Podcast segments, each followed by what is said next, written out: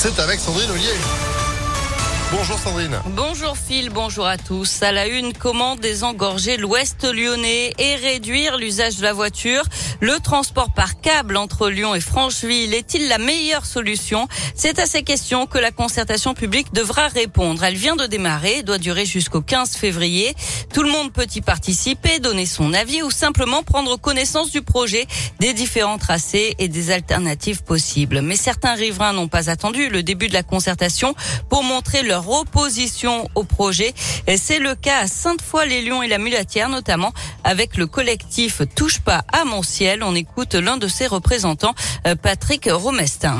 Nous sommes au contact des habitants des communes concernées, notamment Sainte-Foy et la Mulatière, qui expriment une vive colère contre ce projet. Nous espérons que la concertation permettra d'enregistrer toutes les positions, qu'elles soient favorables ou pas, mais que l'on puisse avoir une décision euh, qui soit conforme à la population, indépendamment du sujet, la question de fond du transport dans l'Ouest lyonnais. Nous pensons que ce qui est proposé, le transport par câble, n'est pas une réponse qui sera pertinente eu égard à la question posée.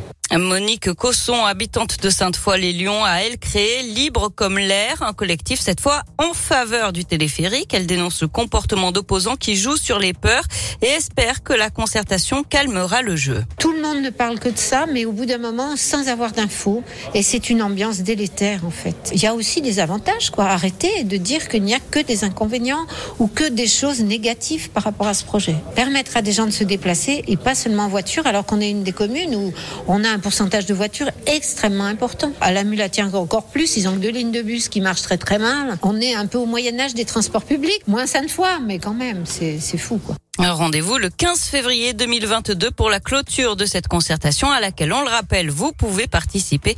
Vous avez toutes les infos sur impactfm.fr. L'actualité, c'est aussi l'épidémie de Covid et ce taux d'incidence qui dépasse les 100 cas pour 100 000 habitants pour la première fois depuis deux mois. C'est deux fois plus que le seuil d'alerte.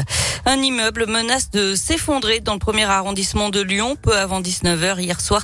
Six personnes ont dû être évacuées rue Paul Chenavard. Un expert doit maintenant passer pour évaluer l'état exact du bâtiment. Trois policiers en civil agressés à Villeurbanne. Ils ont été insultés par un couple vendredi midi à la sortie d'un fast-food. Les policiers ont reçu des coups de pied et de poing. Le couple sera jugé le 30 décembre. Une nouvelle journée de grève au TCL aujourd'hui, toujours pour de meilleures conditions de travail et des hausses de salaire. Le trafic des bus et notamment des transports scolaires est perturbé. Et puis les avocats mobilisés aujourd'hui à Lyon et dans toute la France, ils souhaitent marquer leur opposition au projet de loi confiance dans l'institution judiciaire, projet qui porterait atteinte selon eux au secret professionnel de l'avocat. Rassemblement à 13h devant la préfecture. On passe au sport avec euh, du foot, un dernier match sans enjeu pour les Bleus. L'équipe de France déjà qualifiée pour la Coupe du Monde au Qatar l'an prochain se déplace à Helsinki pour euh, défier la Finlande ce soir à 20h45. Et puis du basket avec de l'Euroleague ce soir et ce choc à l'Astrobal. L'Asvel reçoit le Real Madrid à 20h. Et puis on termine avec ce sondage qui fait du bien au moral.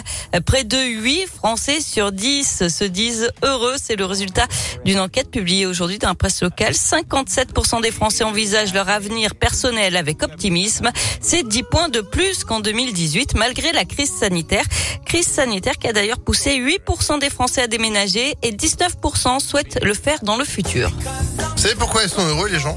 Pourquoi? Parce que c'est bientôt Noël. C'est vrai. Hein, mine de rien. Ça Ouais, les décos vont arriver dans les villes, les marchés vont commencer à prendre place, les festivités autour de ces fêtes de fin d'année, ça commence dès ce vendredi. On va en parler dans quelques minutes.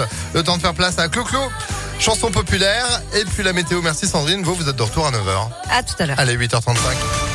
météolion.net